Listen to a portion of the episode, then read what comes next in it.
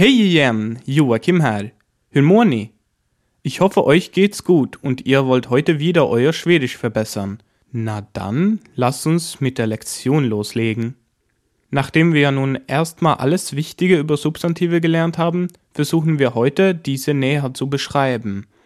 Und wie macht man das am besten? Genau, mit Adjektiven.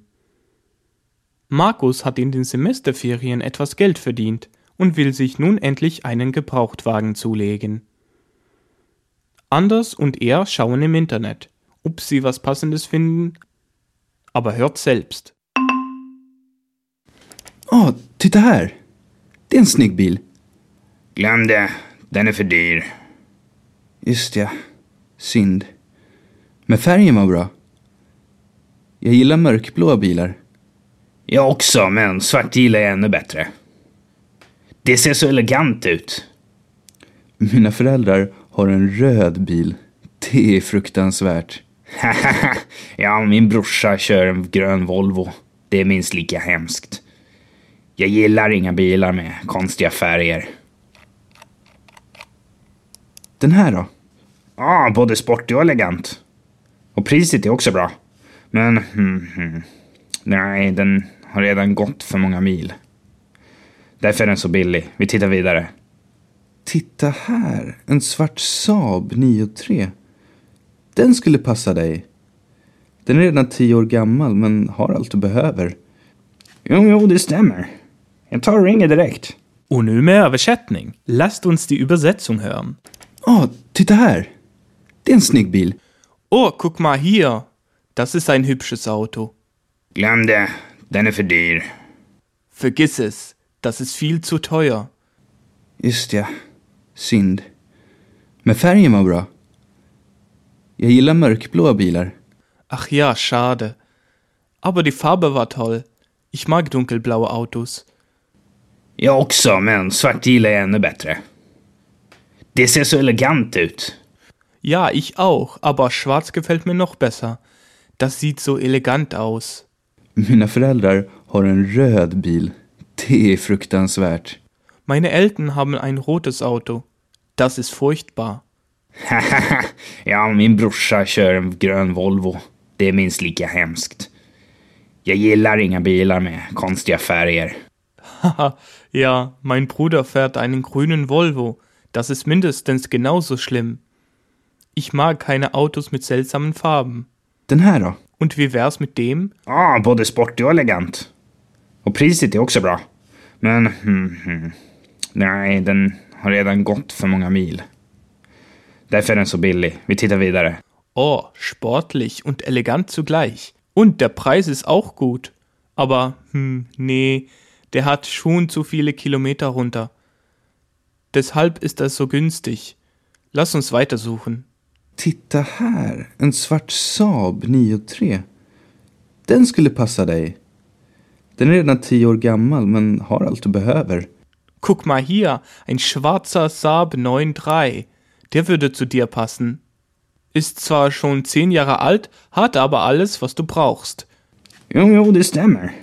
Jag tar och ringer direkt. Stimmt, ich ruf da gleich mal an.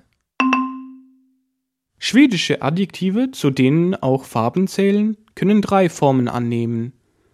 Wie die Form wird, hängt meist vom dazugehörigen Substantiv ab.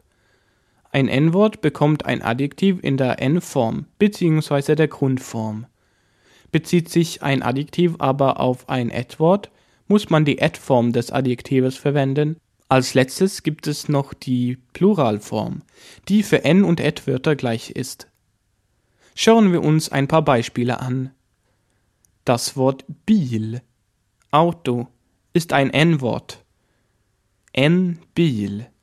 Soll es nicht nur ein Auto sein, sondern wollen wir das Auto näher bestimmen, fügen wir zum Beispiel das Adjektiv stur, groß, hinzu. Das Adjektiv kommt wie im Deutschen zwischen den Artikel und das Substantiv. Ein großes Auto ist auf Schwedisch en stor bil. Da es sehr einfach ist, verraten wir euch auch gleich noch, wie man sagt, dass das Auto groß ist.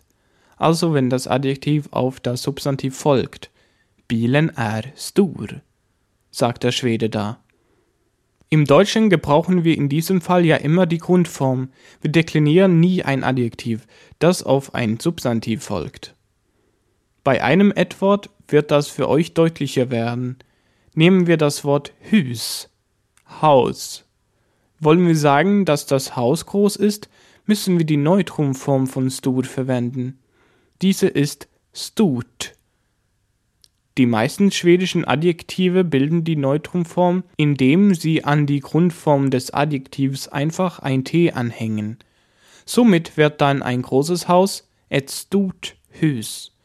Könnt ihr erraten, was das Haus ist groß heißt? Überlegt.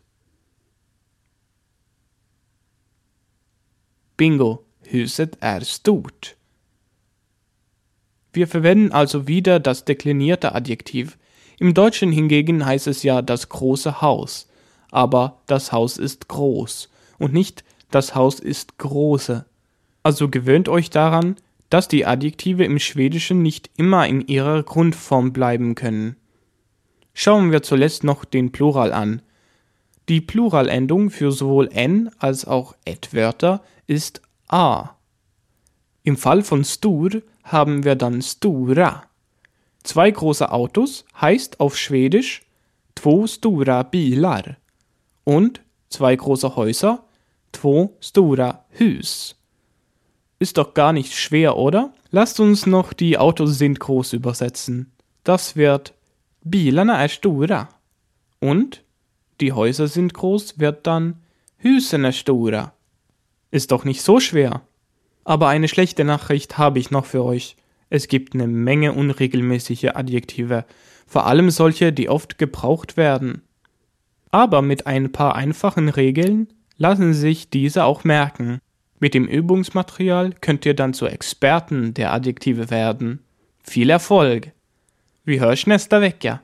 Schau mal bei sprichmalschwedisch.com vorbei für zusätzliches und interaktives Material für diese Lektion, Videos und weitere nützliche Hilfsmittel, um Schwedisch zu lernen und werde ein Teil der Sprich mal Schwedisch Community.